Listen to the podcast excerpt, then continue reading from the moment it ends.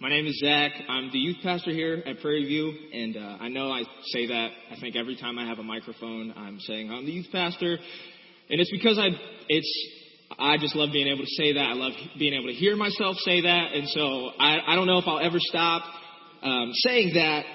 Uh, but beyond that, too, just because I'm not our regular preacher, uh, I like to say I'm the youth pastor and, and let you know and introduce myself to you in case you don't know who I am before you have to listen to me for, you know, 30-ish minutes. Um, but yeah, I'm Zach, and I'm the youth pastor here. And this morning we are going to be looking at the 15th chapter of the Gospel of John. Um, John 15. Last week, Ben, our usual pre- preacher and our pastor, he preached from John 14 and 15, and continuing in our series on the Gospel of John leading up to Easter. And since I said Easter, let me show my appreciation to Ben and our elders for having confidence in me to preach yet again, uh, and on such a day as this. I'm sure there are many, many, many, many pastors who guard Palm Sunday very closely on their preaching schedules because of its tie-in with the very import, important day coming up, Easter, next Sunday.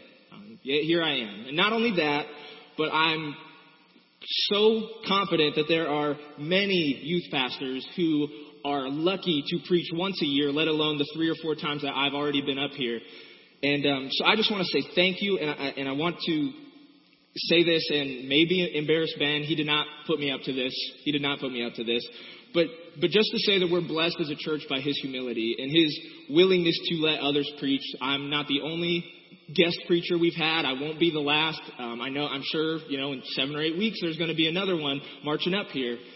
And I, I want to point that out um, not only for what it reveals about Ben and, the humility that he has and, and, how we are honestly, truly blessed um, in that, but also what it reveals to us about God and how it reminds us that it's not me or Ben or whoever else marches up here each and every Sunday that's building this church, but it's the work of the Holy Spirit through the Word taught. And the Holy Spirit working through the Bible and God's Word. And so I want to say my thanks and, and just show appreciation that I'm here preaching, doing this, but also just to point out that it's, it's not so much about me or Ben or whoever's going to be here in seven or eight weeks, but that the Word of God's proclaimed. And having said all that, would you bow your heads with me and pray for our Lord's blessing over the teaching of His Word this morning?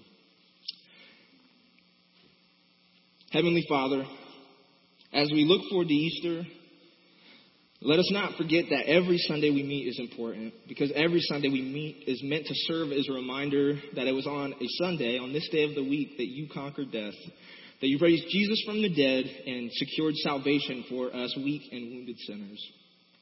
That as we partake in communion week in and week out, it isn't something we do mindlessly, but that as we take the bread and the juice, Christ's broken body and shed blood, we would be reminded of the great work done on our behalf that you gave your only Son to die a sinner's death. May we receive that grace, the grace of the knowledge of that this morning. It's my hope that your word would meet the people where they are, that you would soften the hearts and open their ears. Many are tired, many are grieving, many are searching for answers.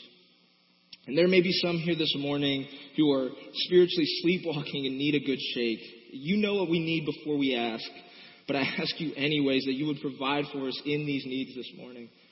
That this word that I've worked to prepare would serve your people here at Prairie View well. And I have confidence this morning in your word, Father, that you're, you're going to work through it. And may you give us all confidence in your word. May we listen with eager expectations for what you will say to us we know that when you pour out your word, it will not return empty handed. And so we strive to faithfully study it and proclaim it and look at it and listen to it. And we trust that you are, in fact, building your church in Jesus through your Holy Spirit and your holy word. And above all else, God, this, this morning, my hope is that you will be glorified. Our words and our thoughts and our songs would all be as a sweet offering to you. It's in Jesus' precious name we pray. Amen. When I was in elementary school, it was a practice to receive a sapling on Arbor Day. A tiny baby tree that looked like little more than a stick in a pot. And we were encouraged to go home and dig a hole in your yard, which really meant asking your mom or dad to dig a hole in your yard and stick this stick in a pot in the ground. And, and in doing so, we would do our part in making the earth just a little bit better of a place. My trees always failed. If we went to my parents' house right now, there would not be a tree from me planting it all those years ago. I think must have happened three or four times, and every time it got ran over by the lawnmower or this or that or the other. They do actually have one tree um, that survived all these years. It, it was from my brother. It was in our front yard, and they worked really hard to protect that thing and to keep that thing there. It's a nice little dogwood.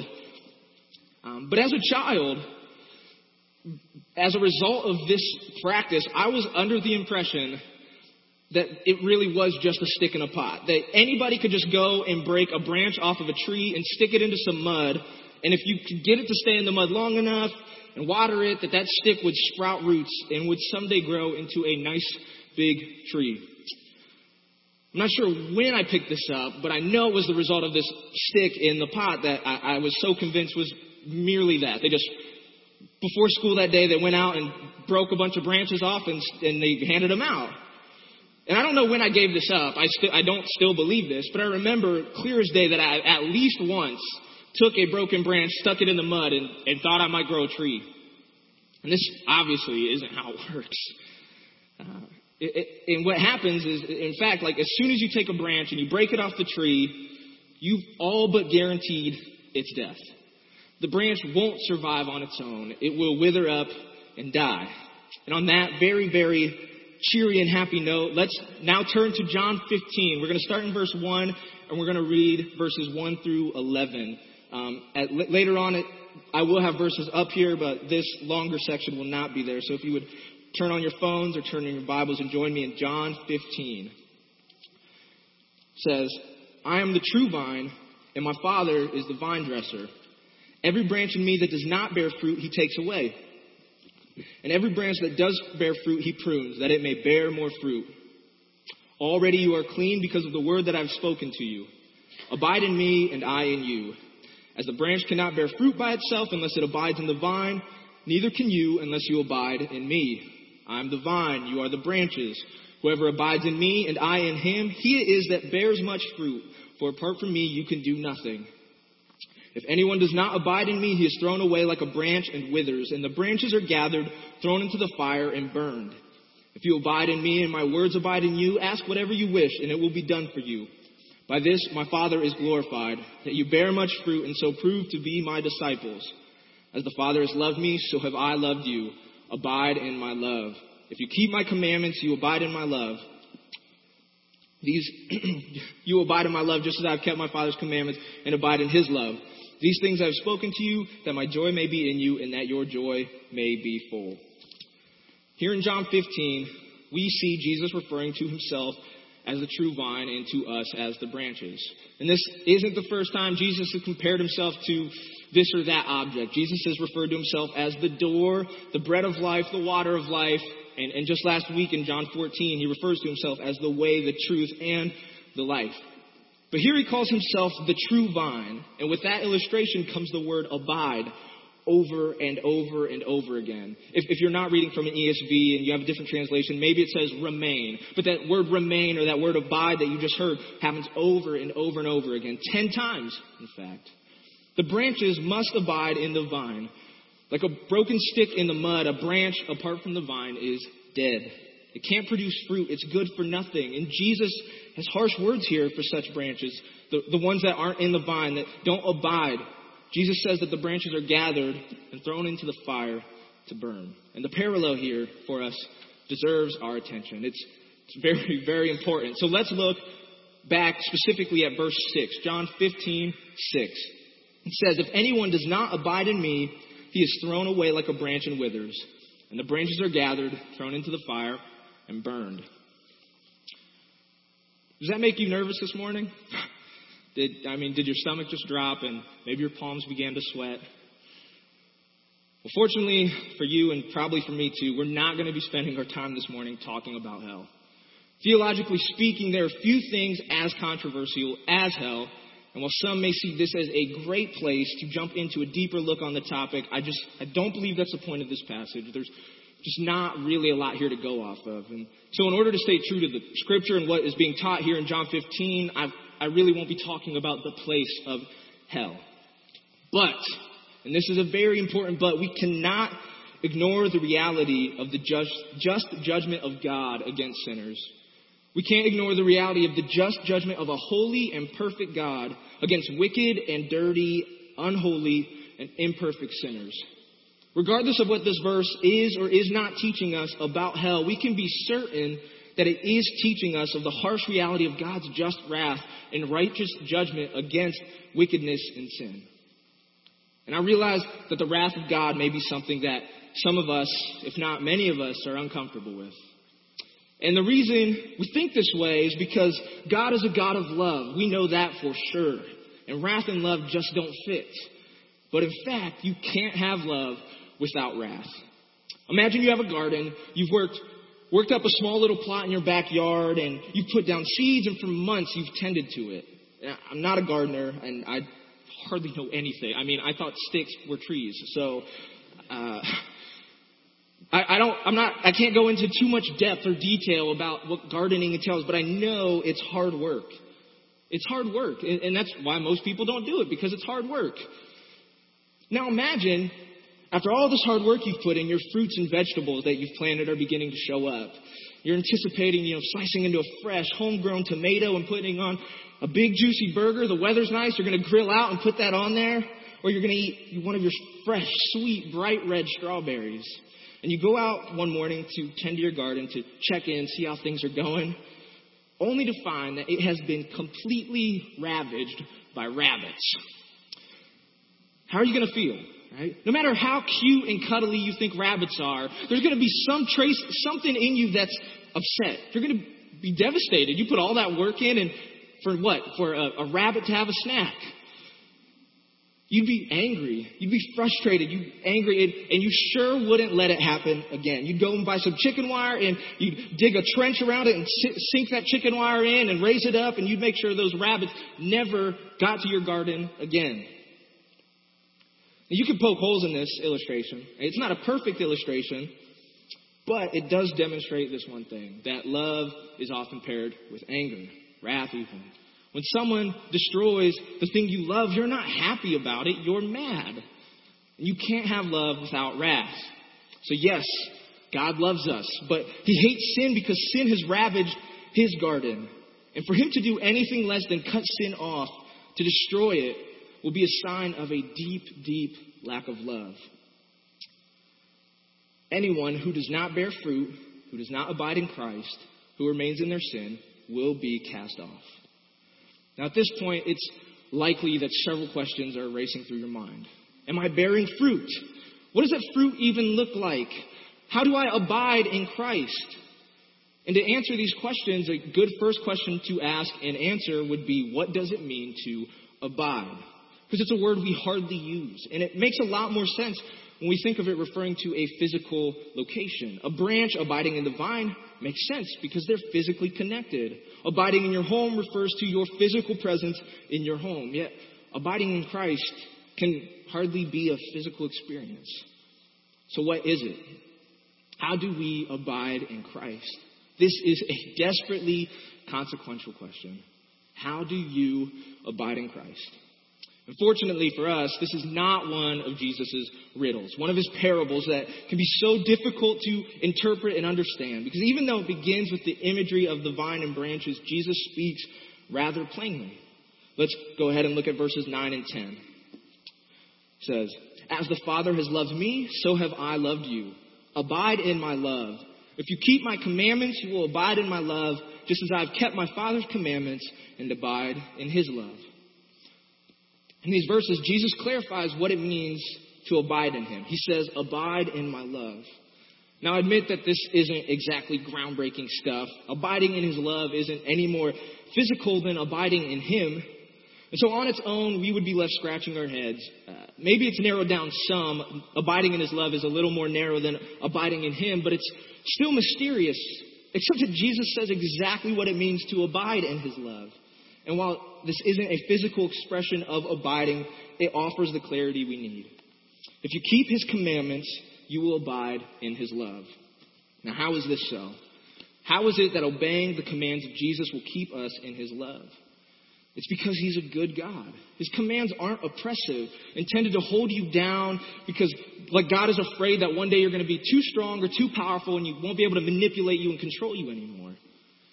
Oh, God sees us in our lowliness, in our frailty, in our weaknesses, and He gives us commands to follow so that we might flourish in His sight because He loves us. I don't keep my, my son Theo, he's not even a year old yet. I don't keep him from sticking pens in his mouth because I'm oppressive. I do it because he'll choke. Theo's curious. He's exploring, unaware of th- how things work and what the consequences of his actions will be. He doesn't realize that he could seriously hurt himself. But I do, so I don't let him do that. And when he gets older, I won't let him walk in the street for the very same reason. Complete and total freedom, life without any restraints just isn't all that great. Another example is fish. Fish are restrained to the water. Sure, a fish could jump from the water onto the shore or could be swept up and stranded on a beach by a strong wave, but the freedom found in the air would suffocate, literally suffocate the fish. A fish lives best within the bounds of water. Complete and total freedom, life without any restraints, is disastrous. Yet we live in a society that highly prizes individuality. We're a democracy for crying out loud. Individuality is baked into our culture. We possess the freedom to express ourselves. Everyone has a smartphone with Twitter or Instagram or Facebook where they can instantly say everything they're thinking to everyone in the entire world for them to see. And, and, so as a result, we bristle. We don't like the thought of laws or commands because we think of them as inherently restricting. The only laws or commands that we approve of are those that protect my personal rights. Or maybe you hear about laws and commands in the context of the church and you plug your nose because words like law and command, they stink of religiosity and legalism. You don't want dead rules in religion, you want a relationship. Or finally, maybe you don't identify with either of these. And you hear laws and commands and perk up. Yes, please, Jesus, tell me what I must do to live. Tell me what I need to do to please God. Tell me what I need to do to measure up. Now, in light of all these approaches, or these three approaches to laws and commands, what exactly is Jesus commanding his disciples to do? Once again, it's spoken very plainly by Jesus. Let's look at verse 12. It says, This is my commandment, that you love one another as I have loved you. Jesus says, here's what you do to abide in me. This is my commandment that you do to abide in me. You love one another as I have loved you. Let's look at verse 13. Greater love has no one than this, that someone laid down his life for his friends. So after Jesus commands his disciples to love one another, he goes on to tell them of the greatest love of all loves, the greatest expression of love. And at this point, the disciples are completely unaware that Jesus will be executed as a criminal on a Roman cross. They have no idea that Jesus will very soon perform this great act of love, that Jesus, God incarnate, will lay down his life for his friends. And so the command intensifies. It's greater than the disciples could have even realized in that moment. On this side of the crucifixion here in 2017, we know that the love of Jesus wasn't merely the love of someone who offers words of encouragement when you're feeling down. It wasn't the, merely the love of someone who offers money when you've fallen into economic hardship or uh, the one who would weep with you when you weep and, and give you a shoulder to cry on. Those are good things and those are loving things. But the love of Jesus is the love that says your life is worth more than his. It's the love that says, I will die so that you may live. When Christ commanded his disciples to love as he loved, he's commanding nothing less than this very thing, that you would die so that others may live. If, you, if your desire is to abide in Christ and to bear fruit, to be fruitful for God in your faith, then nothing short of this self-denying, self-sacrificing love will suffice. And you should desire this. It should be your desire to abide in Christ and, and in the vine and bear fruit. Not only to avoid God's just judgment, but because this is the purpose of all of creation. This is literally the thing you were made for. Let's look again at uh, John uh, 15, verse 8. We'll look back at that. He says, By this my Father is glorified, that you bear much fruit, and so prove to be my disciples. It's said that man's chief end, that mankind's ultimate purpose is to glorify God and enjoy Him forever. That is the purpose of all of creation. Right? The heavens declare the glory of God. And during Christ's triumphal entry, uh, we talked about this, and one of our, sang about this actually. Um, that first Palm Sunday, the people are praising God. They're, they're worshiping, are worshiping Jesus as God. They're singing His praises, lifting up His glory. And the Pharisees come to Jesus and they say, "You've got to stop this. These people can't worship you as God. That's blasphemy. That's blasphemy." And Jesus' response is, is even if they were quiet, the rocks would sing. The stones would cry out. Even if they were quiet, even if these people would stop singing my praises, the rocks would cry out for my glory. Can we possibly be made for anything less important than rocks? Could our own task be anything smaller than the glory of God? Then bear fruit and so prove to be disciples of Jesus to glorify God the Father. Are you up for that task? Are you prepared to abide in the love of Christ, to dwell in it, to persevere in living as one loved by the Lord of the universe? If you are, if your desire is to live for Christ, to obey his commands, then know this the world will hate you. If your desire is to bear fruit, then know that the world will hate you just as the world hated and still hates your crucified Savior and King. Let's go ahead and read verses 18 to 21. If the world hates you, know that it has hated me before it hated you. If you were of the world, the world would love you as its own. But because you are not of the world, but I chose you out of the world, therefore the world hates you. Remember the word that I said to you. A servant is not greater than his master. If they persecuted me, they will also persecute you. If they kept my word, they will also keep yours. But all these things they will do to you on account of my name, because they do not know him who sent me. This is a strange, strange pairing of things. It's a strange couple of things. Because on the one hand, we have an abundance of fruit, right? You're abiding in the vine, you're a branch in the vine, you're, you're bearing fruit and, and, and much fruit, a lot of fruit, enough fruit for you to stay around and not be cut off. And yet, on the other hand, we see the hatred of the world, right? Because the abundance of fruit, fruit is food, and you eat fruit, but you could also sell that food, and selling that food would make you prosperous. And yet, we see the hatred of the world. And the chapter divisions here do us a little bit of a disservice, right? Because where chapter 15 ends, if you were to keep reading into John 16, Jesus says, I've said these things to you to keep you from falling away. That's how John 16 opens up. And kind of, if you were to just flip open your Bible and read John 16, you'd have to ask, well, what, what did you say? Well, all of John 15. And then in verse 2 of John 16, it's the second half of verse 2, he says, Indeed, the hour is coming when whoever kills you will think he is offering service to God. Is this the prosperity that fruitfulness to the Lord and glorifying the Father brings? Yes, it is. Fortunately, we do not face death for our beliefs in the United States, much less in a state like Indiana. But the world does hate Christianity. Our, our, society hates Christianity's claim to truth. Our society hates John 14, 6, that Jesus is the way and the truth and the life, and that no one comes to the Father except through him. You can hardly be taken seriously on a college campus if you profess to faith in Christ. Christianity is foolishness, it's superstition, it's unscientific, it's irrational. Or at least that's what critics would say. Unfortunately, we don't face death. But will you be a fool for Christ's sake? Are you still up for the task? Are you still willing to obey the command of Jesus to love as he loved, to lay down your life and consider others as of more value than yourself, to bear fruit and prove to be Christ's disciples and so glorify God the Father? Abiding in Christ comes at a great cost.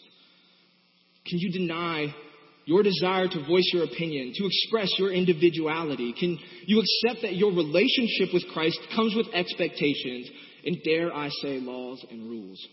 Can you accept that your rule keeping does not guarantee you a wonderful and prosperous life here and now, filled with blessings?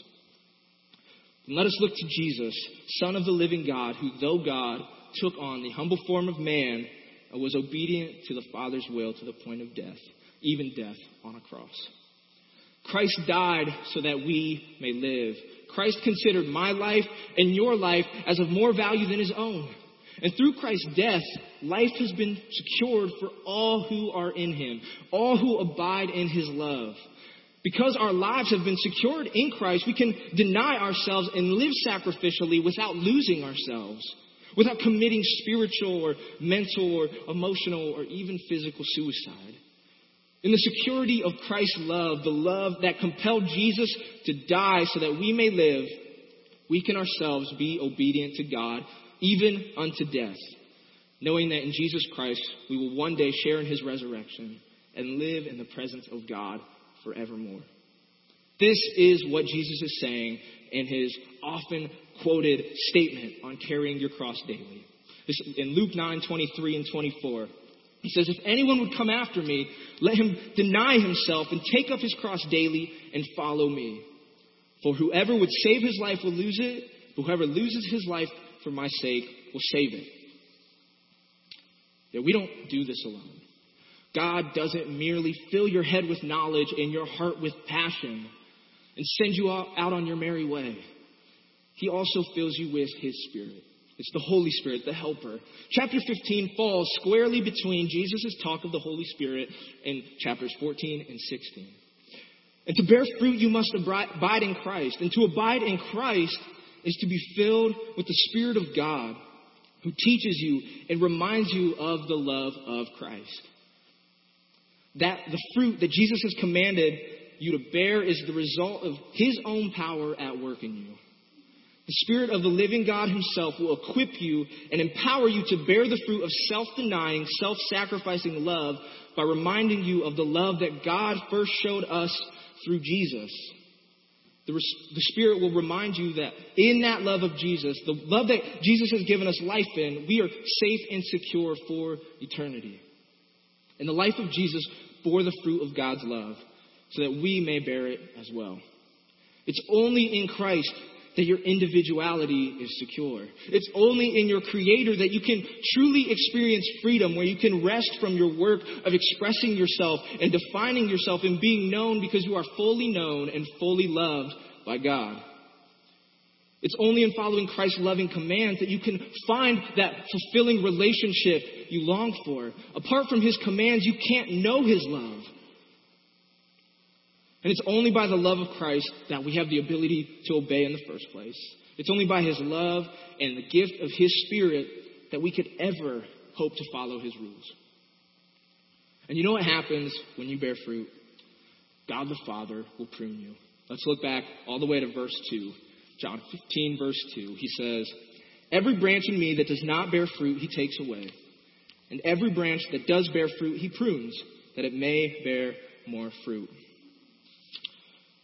I'm pointing this out to show that being a disciple of Jesus isn't the cherry on top of the American dream. It's not the skeleton key that unlocks every door of every blessing and opportunity you could ever hope for in this life. It's not a gateway into bliss, free from suffering and pain and all those things. But God the Father will prune you when you start to bear fruit. He will cut you, trimming you, and trimming parts out of your life that are keeping you from bearing more fruit for His sake. He will trim you and shape you not so that you can have a more successful career or be a better husband or wife or father or mother, but so that you can bear more fruit. And sure, those things fall into that. Sure, when we are conformed to the image of Christ, we will be better husbands and mothers and, and wives and fathers and friends. But He's disciplining you. He will cut you and prune you to discipline you in order to sanctify you, in order to make you more like Christ. Jesus has commanded His followers to bear fruit. But bearing fruit isn't like digging ditches. Sure, there's work involved. But if we, the branches, are attached to the vine, then it will be the vine working through the branches that produces fruit. So you are not alone in this endeavor, but you receive the Helper, the Holy Spirit, to teach you all things and bring to mind all Jesus has said, reminding you of His love that has secured you. And when the world hates you and persecutes you and calls you foolish, and it will, because the world hates Jesus your King, you won't be discouraged. Later on in John 16, Jesus says, I've said these things, that in me you may have peace. In the world you will have tribulation, but take heart, I have overcome the world. See this great thing that Christ has done on our behalf. See how Jesus has, in fact, overcome the world. That he's died so that you might live. Take hold of this fact and take heart in it. To bear fruit is to abide in the vine, and to abide in the vine is to bear fruit. Give your life to Christ, obey his loving commands, and abide safe and secure in the vine. Let's pray. Dear Heavenly Father, um, thank you for Sundays, for the opportunity to gather together uh, under one roof and to sing your praises and to worship you through the teaching of your word, uh, knowing that that's how you work on us, that's how you work on our hearts and in our minds, is by your Spirit through your word. And as we look forward to Easter, God, that we would recognize the hope we have in the resurrection, the hope and joy set before us, God, that, that you will return and you will raise us to life, and that we would know in you that this life is not all we have. And that in your love that you sacrifice yourself for us, that we can live here and now as, as dead men and dead women, God, that we're not fighting for ourselves, fighting to make a stand or leave a legacy or any of those things, because you have given us eternal life and we get to live forever, and this, this life is not all there is. And it's because of your love that we have that gift. So thank you, Father. I ask that you would put that in our minds as we go out this week, as we come into Easter. Perhaps we talk to friends about the, the important holiday right around the corner.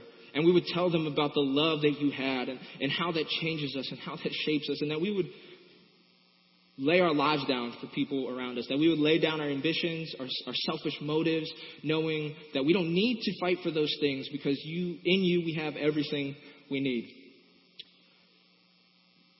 Thank you, Father, uh, for your word and for blessing us. And it's in Jesus' precious name I pray. Amen.